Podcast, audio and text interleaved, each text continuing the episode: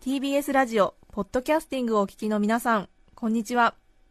安住紳一郎の日曜天国アシスタントディレクターの刈谷陽子です。日天のポッドキャスティング今日は392回目です。日曜朝10時からの本放送と合わせてぜひお楽しみください。それでは4月5日放送分安住紳一郎の日曜天国。11時からのゲストコーナーをお聞きください。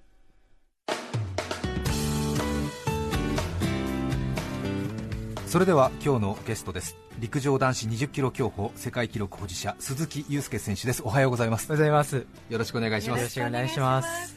もう皆さんもニュースで知っていると思いますが鈴木雄介選手は3月15日に行われた陸上競歩飲み大会はい。男子20キロで世界新記録で優勝とはい。いうことなんですよねオリンピック種目になっている陸上競技で日本人男子が世界記録を樹立するのは50年ぶりと はい。うことですねはい。ええ1965年マラソンの重松選手以来50年ぶりこのことははい。い知ってらっしゃいましたか？や、全然知らなかったですね。ええあの、全然それ意識してなくて、それ聞いたときに、あ、そうなんだって思ったぐらいで。そうです当然ゴールした時ははい。ワールドレコードが出たっていうことは？あ、もちろん、はい。ゴールする前からもう、実際のところは分かっていまして。あゴールする前から、はい。もうこのペースでいくと、このベースで、はい、そうです。もう予想ができるんで、え10キロぐらいでもう確信していて、えそうですか、ゴールするするときにはもう分かっていましたね。半分ぐらいでもう大体そうですね。大体、はい、計算できていたので、1988年昭和63年生まれ現在27歳。石川県能美市のご出身。中学時代に競歩を始め 3000m と 5000m で中学最高記録をマーク。その後高校総体優勝世界ユースで銅メダル。順天堂大学富士通へと進み世界陸上には20キロ競歩で3大会連続出場。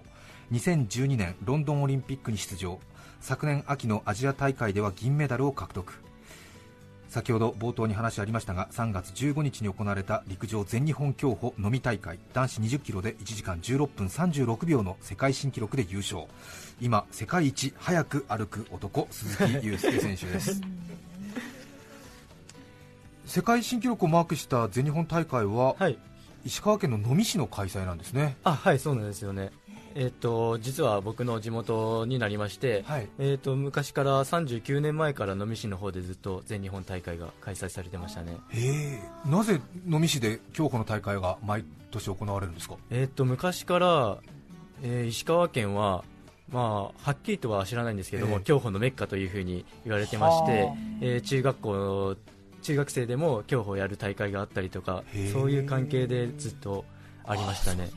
石川県はもともと競歩が盛んなんですね、はいもともとはい盛んですね。身近で見る機会もあるしやる機会も。あそうですね。陸上部に入っていればそういう機会が増えますね、そうですか、はい。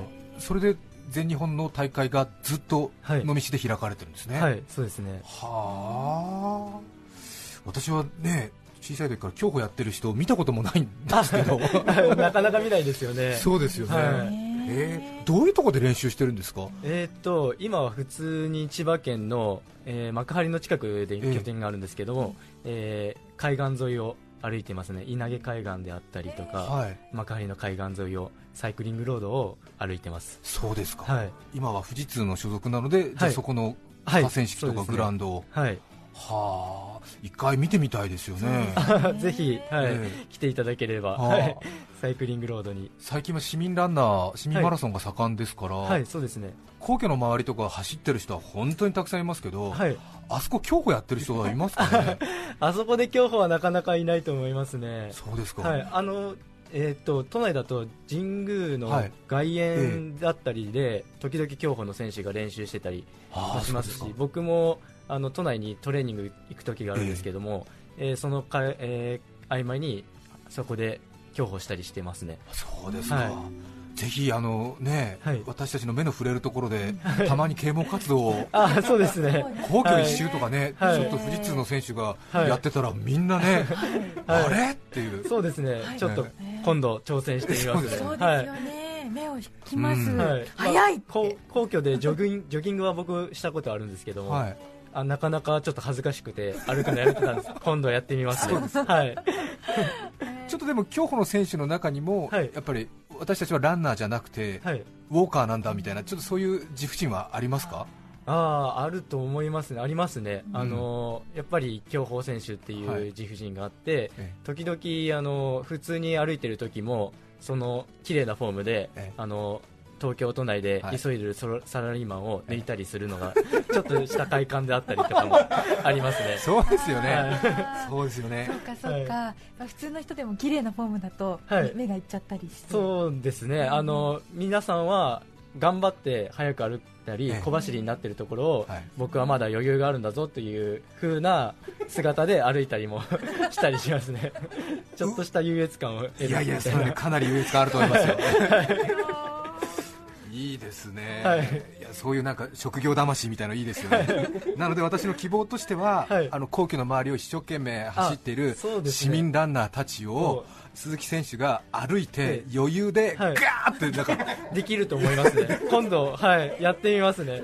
多分、はい、驚驚かれると思いますので、えはそうですか鈴木選手は中学校の時から競歩を始めて、はい。始めるきっかけは何ですか、地元がやはり盛んだったから、あもちろんそうですね。あの大会があったのもそうですし、ええ。初めはでも、えー軍の大会で、はい。地区大会で強制的に出さされたのがあの陸上部に所属してたので、はい。その陸上部1年生全員強制的にその大会に出さされてそれがきっかけでしたね。それまでは鈴木さんはランナーだったんですか、はい。長距離選手として小学校から長距離のクラブに入っていて、ええ。そういう関係で陸上部も長距離と選手として入ったんですけど。え人数合わせみたいな感じでで出なさいって言わあれて人数合わせというか1年生がその大会出ることなく暇してるだろうからお前らとりあえず強制的にこれ出ろみたいな感じで顧問の先生に言われてえ出さされましたね。もう長距離やってるからとか関係なく短距離志望で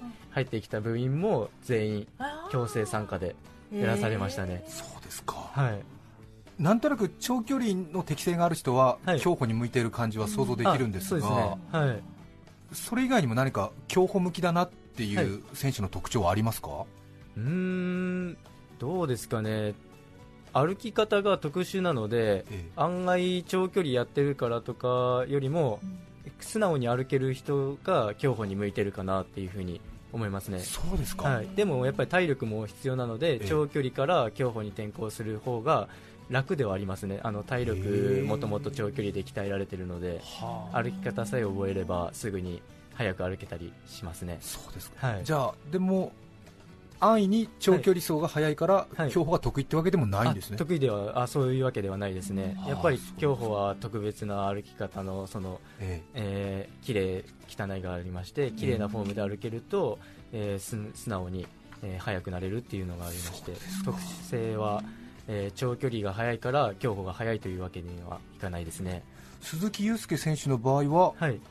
ランニングするとはい。どれぐらいの選手になるんですか？失礼な聞き方ですが。えーっとどうですかね。中学校の頃ははい。長距離としてもやっていましたので、えその頃は、えー県で入賞上位入賞するぐらいではありましたね、じゃあ今でもやっぱり20キロ、10キロ走るとそれなりの記録は出ますよね。えっとそうですね。20キロ、10キロはちょっと長いんですけども5000メートルとかで走ったら、あの大学生の、えー駅伝チーム有名大学の駅伝チームの遅い人たちと同じぐらいにはは走れますね。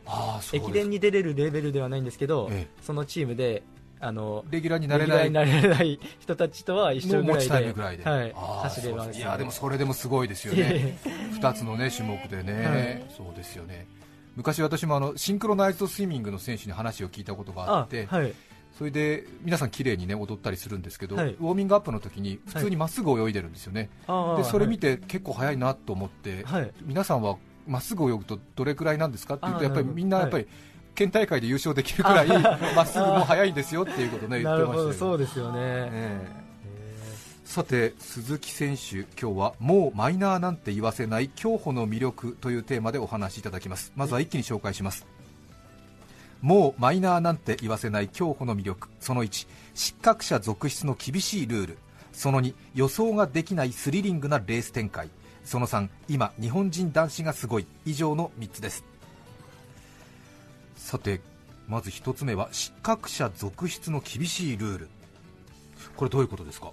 えっと、競歩はやっぱり走りとは区別しなければいけないので、はい。あのその辺にきルールを設けられてるんですけども一つは、えー飛んではいけない Loss of Contact っていう、はい。はいえー反則のルールがありましてもう一つが、えーち足がせ地面と接地して、えー地面と垂直になるまで、えー膝が曲がってはいけないっていうベントニはあーという反則になるルールその2つがありますね。それが、えー、と1周大体、えー2キロのコースではい。競歩をやられるんですけども、審判がその周回に6から9人ぐらいいまして3人の審判からいけないよという警告を出されると、えー失格になりますね。なるほど。でよく見るパドルで出されているのははい。注意と言いまして、ちょっと危ないよということを審判が教えてくれるルールなのであれを何回出されてもいいよいいですね。ああそうですか、はい。お2つの反則があるわけですね、はい。いわゆる歩いてないよっていうことの。そうですね。そういう厳しいあのやっぱ競歩なので歩いてるというふうに、えールール付けなければいけないので、ええ。それに反則というものが、はい、ついてきますね。一つ目の両足が同時についてなくちゃいけないっていうのは、必ず片足がどっちかついてなくちゃいけない。そうですね。必ず片足がどっちかついていいいなければいけないっていうルールですね。そして2つ目はベントにはい。足がまっすぐになってないとダメだとはい、えー、と着地から足が着地してから、えー足と地面が垂直になるまで、はい。あの膝を伸ばしておかなければいけないっていうなるほど。ですね。は棒確かにそうですね。競歩の感じイメージすると、はい。前に伸ばした足がやっぱりまっすぐになってるイメージがありますよね。はい、なるんで、あはい、あなるほどちょっとあ忍び足的な感じでこう膝が曲がって前に進み出すとダメだってことですよね。えっとちょっと説明しにくいんですけど 後ろに,、ええ。に蹴ってからは曲げても大丈夫なんですよ、えあの膝を伸ばせって言われたら、はい。皆さん最後あの後ろに蹴った後も膝伸ばしたままええええ前に持ってきたりするんですけどそれそれはしなくて大丈夫ですね。ははい。で前に持ってって、はい。つついて垂直になるまで伸ばして。伸ばしてなきゃいけない。なきゃいけない。あでもあの普通にあの姿勢よく歩いたらあの勝手になります。あその形になるわけです、はい、その形になるんですよね、はい、腰の位置をずっと同じ高さに持ってなきゃいけないってことですね。あそうですね、はい、を下とかに下げるとどうしても曲がってしまいますもんね。はい、はあ。それはなんかでも聞くとあれですよね。急ぎ足になると、はい。ちょっとでも反則してしまうなっていな感じあそうですね。前のめりになってしまって、ね。あの膝曲がりやすくなったり、ええ。っていう選手は多くなりあの始めたばっかの選手はそういう風になることが多いですね。急に加速しようとかするとはい。そうなりますよね、そうなっておりすますね。はそうしないためにこうどうしても発達する筋肉みたいなのって、いああ一つありますね。すねの筋肉がは発達してしまうんですよね。どうしてもあの、えーっと着地するときに膝を伸ばさなければいけないんでつま先を上げないと伸びにくいんですよね。だからつま先上げる筋肉としてすねの筋肉がどうしても発達してしまうすね全面の。すね前面の、はい、筋肉ですありねますね。はい。つま先上げると、はい。ちょうどあ弁慶の泣きどころの外側の、はい、そうですそうです。筋肉がポコってなるんですけど、ポコッとなりますね。それがすごい発達してるんですよね僕の足は。ちょっと中澤さん。あいいですか、ええ。うわこういう感じになるんですけど。ふくらはぎが前側にもあるみたい。す そうですそうです。はい。ごいですね。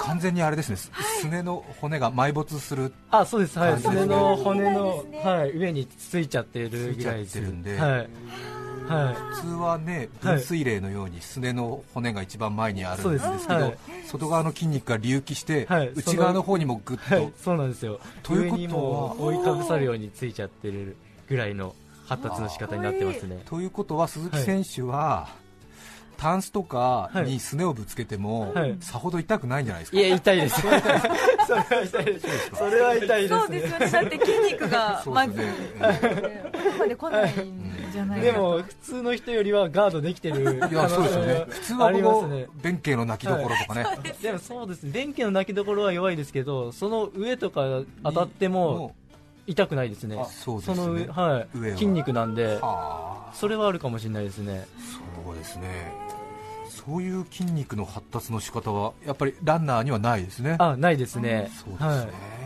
はあ。そしてその失格っていうのはどれくらいの頻度で出されるんですか？えーっとどれくらいの頻度というか、えーレースえ出場者のレースあの世界大会だはと1割ぐらいの選手がはあ。失格になっちゃいますねなので結構じゃあ頻繁に出るっていうことですね。頻繁に出ますね。1レースで5人から多い時で10人出る時もあったりとか。そうですか。はい。それは世界大会などトップレベルのトップレ大会でもベルの大会ですが特に厳しくなっていきますね、あの国内大会よりも。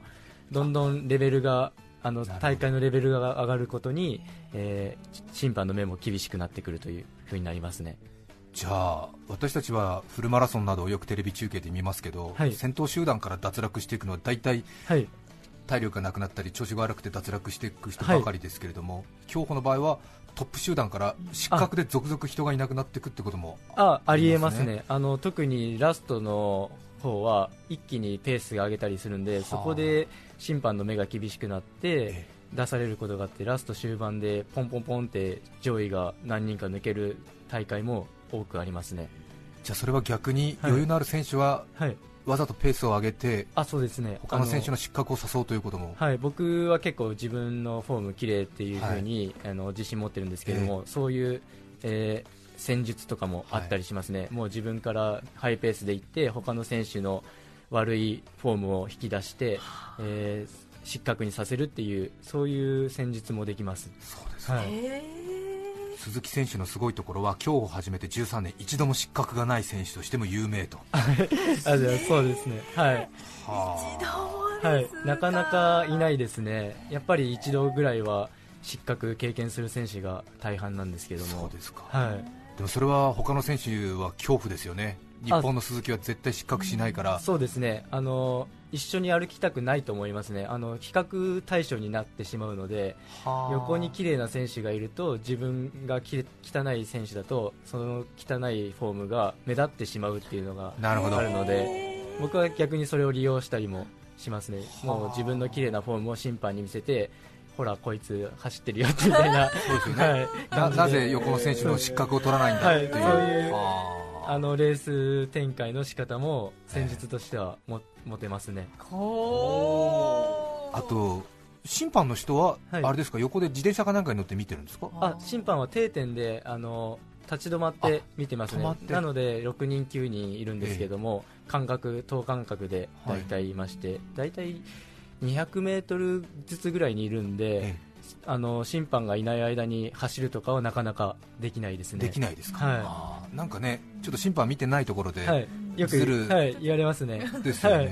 でもそれをしようとすると逆にまたリズムが狂ってしまうのでえーあのずっと同じフォーム同じ感覚同じリズムでいくっていうのも大切ですね、あとは他の選手の視覚に入って、はい。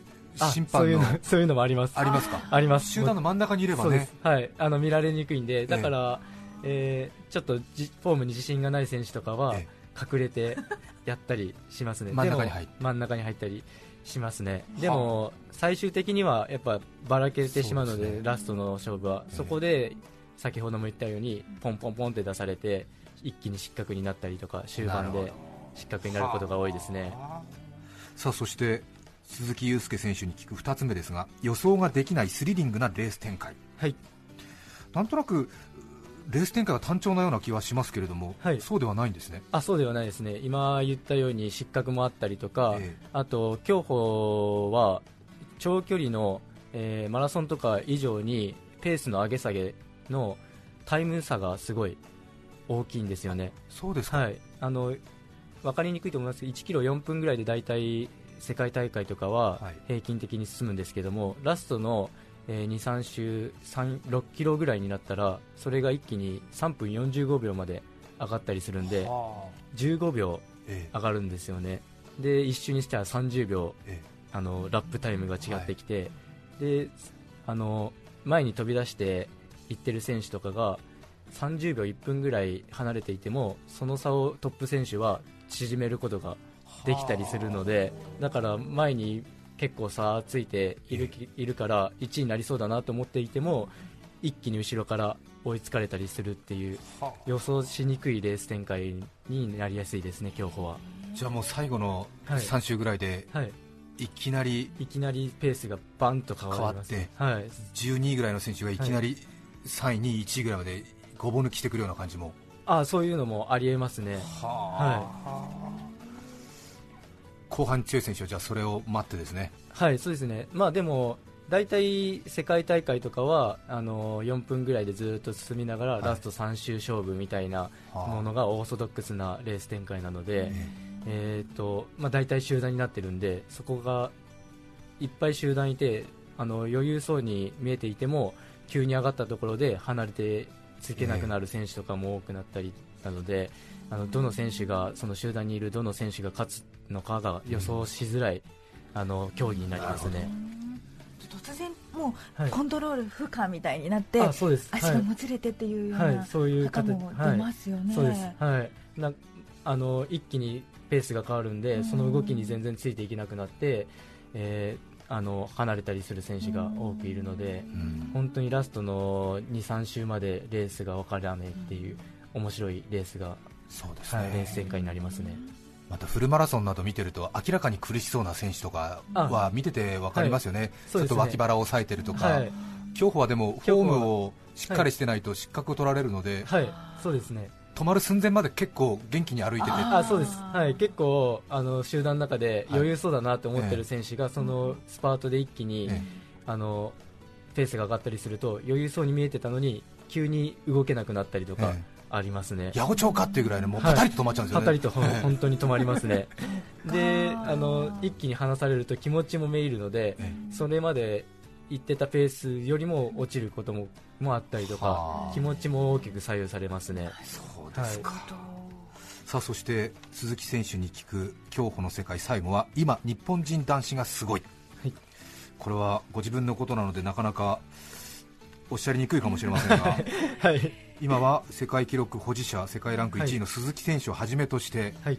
他にも有望な選手がたくさんいるようですね。はい、そうですね。あのいまあえー僕と同級生の藤沢勇選手であったり、はい、えー若手が今すごいあの強くて、え実は僕あのこの3月にあの世界記録出す前に2月の日本選手権一番日本で大きな大会で負けてるんですよね。え。はい、あのそれが、えー高橋英輝選手といいまして、えー岩手大学出身で、今年春から同じ富士通のチームメイトとして、はい、このやってい4月からチームメイトに チームメイトなったライバルが、ばかりですね。ライバルがチームメイトになっちゃいましたね。ははあい、で他にも、えー大学生の松永大輔選手であったり、こえーまたこの今年から社会人になる小林海選手であったりが、はい、でモスクワの世界陸上で6位に入賞した、えーこれも今年春から社会人になるんですけども、斉藤匠選手というはい、選手が多数いますね。そうですね、はい。競歩は男子は20キロと50キロ競歩が主なようですが、はい。20キロ競歩では鈴木さんが世界ランク1位ではい。なんと10位までに日本人が1人、2人、3人、4人、5人、6人いるんですか、はい、そうですね、今の段階では。は世界えー、まあでもまだ始まっあの年今年始まったばかりなので、えまだまだ、えー他の海外の選手が、えー割り込んでくる可能性もありますけども、ええ。えー多分そこまで大きくは変わらないだろうなっていうね。はい、おあの高い数字の記録ですね、みんな。20キロ競歩では現在世界ランク1位がはい、鈴木選手、はい。そして3位にこの4月からチームメイトになったあ高橋英輝選手、はい、そうですね。そしてこれの選手に負けてるんですね、1回ね、鈴一木さん回、ねはい、負けてます。はい。さらに4位には藤沢勇さんと同じく4位に松永さん、東洋大学、そして6位に小林選手、そして10位に和歌山県教育長の丸尾選手と、はい、23歳、22歳、20歳、27歳、22歳、この世代はなぜこんなに強いんですか、えーっと、そうですね。僕が、えー高校生あたりの時に、ええ。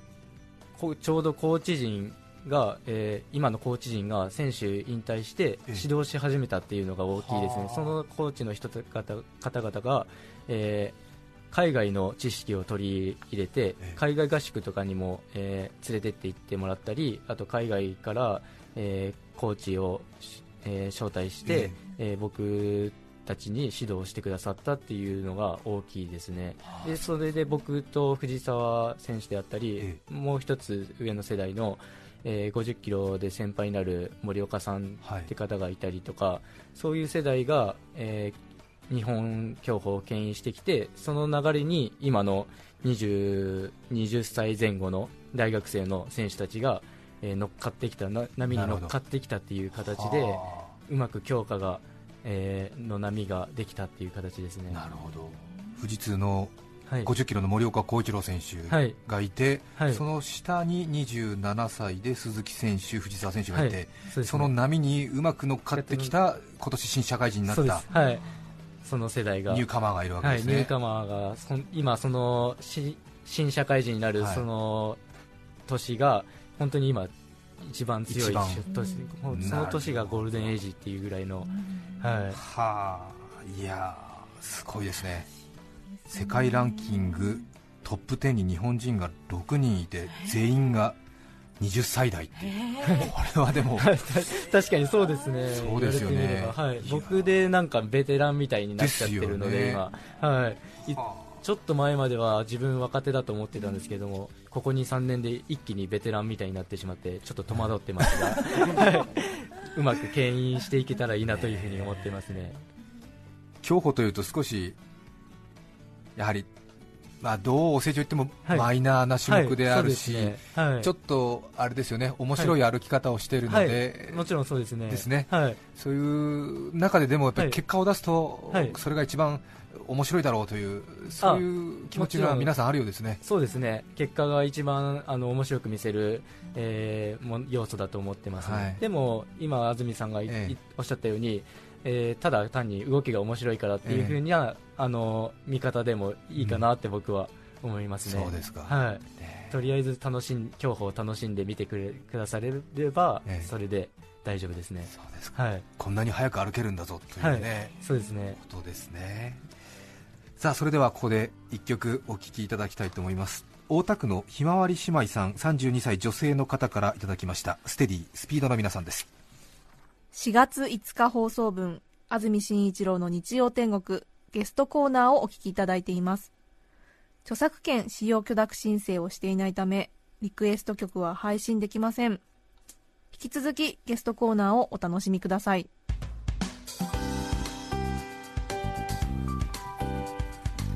大田区ひまわり姉妹さんからのリクエストステディスピードお聴きいただきました。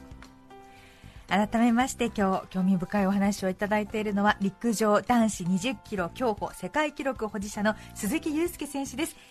鈴木選手これから8月22日から30日まで北京で行われる世界陸上を控えていらっしゃいます。そして来年はいよいよ2016年8月リオデジャネイロオリンピックでの金メダルが期待されています。今年の8月の世界陸上はもう出場権は？はい。得ましたね。内定させていただきました。はい。女子マラソンはね揉めに揉めましたけど。はい。競歩は？20キロは鈴木選手とどなたが出るんですか、えー、と高橋英輝はい。選手が、え2人今のところ内定してまして、ええ。もう1人枠があるので、多ええ。分もう1人も、えー選ばれると思いますね。そうですか、はい、そしてまた来年ですね。8月、はい。リオデジャネイロオリンピック、当然もうはい、準備していると思いますが。はい、そうですね、もちろん、このままいけばそうですね、まだ選考があるので、はい。出れる保証はないですが、出るつもりでいますね。そうですね、はい。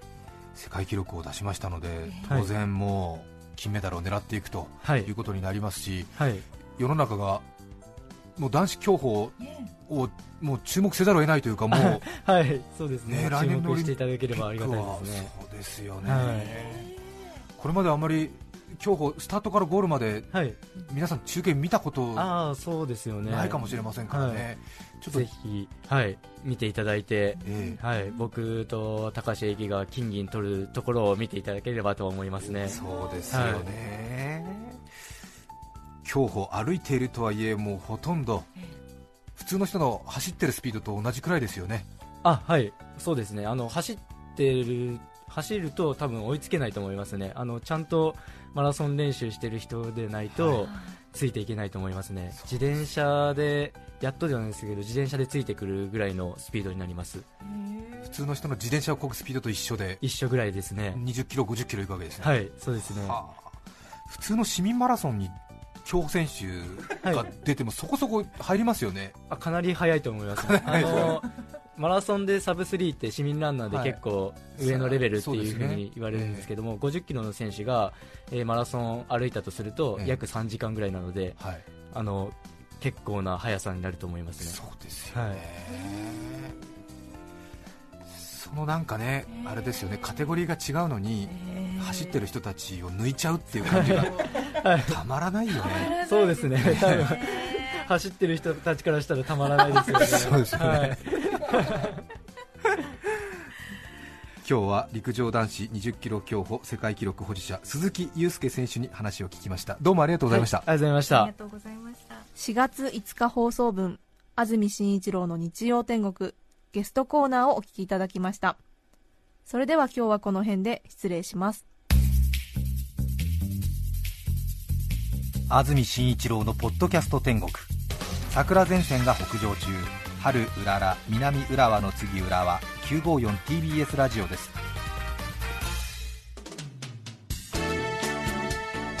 さて来週4月12日の安住紳一郎の日曜天国。メッセージテーマは家具にまつわる話。ゲストは俳優六角誠児さんです。それでは来週も日曜朝10時 TBS ラジオ954でお会いしましょう。さようなら。安住紳一郎の「ポッドキャスト天国」これはあくまで試供品皆まで語れぬポッドキャスト。ぜひ本放送を聞きなされ。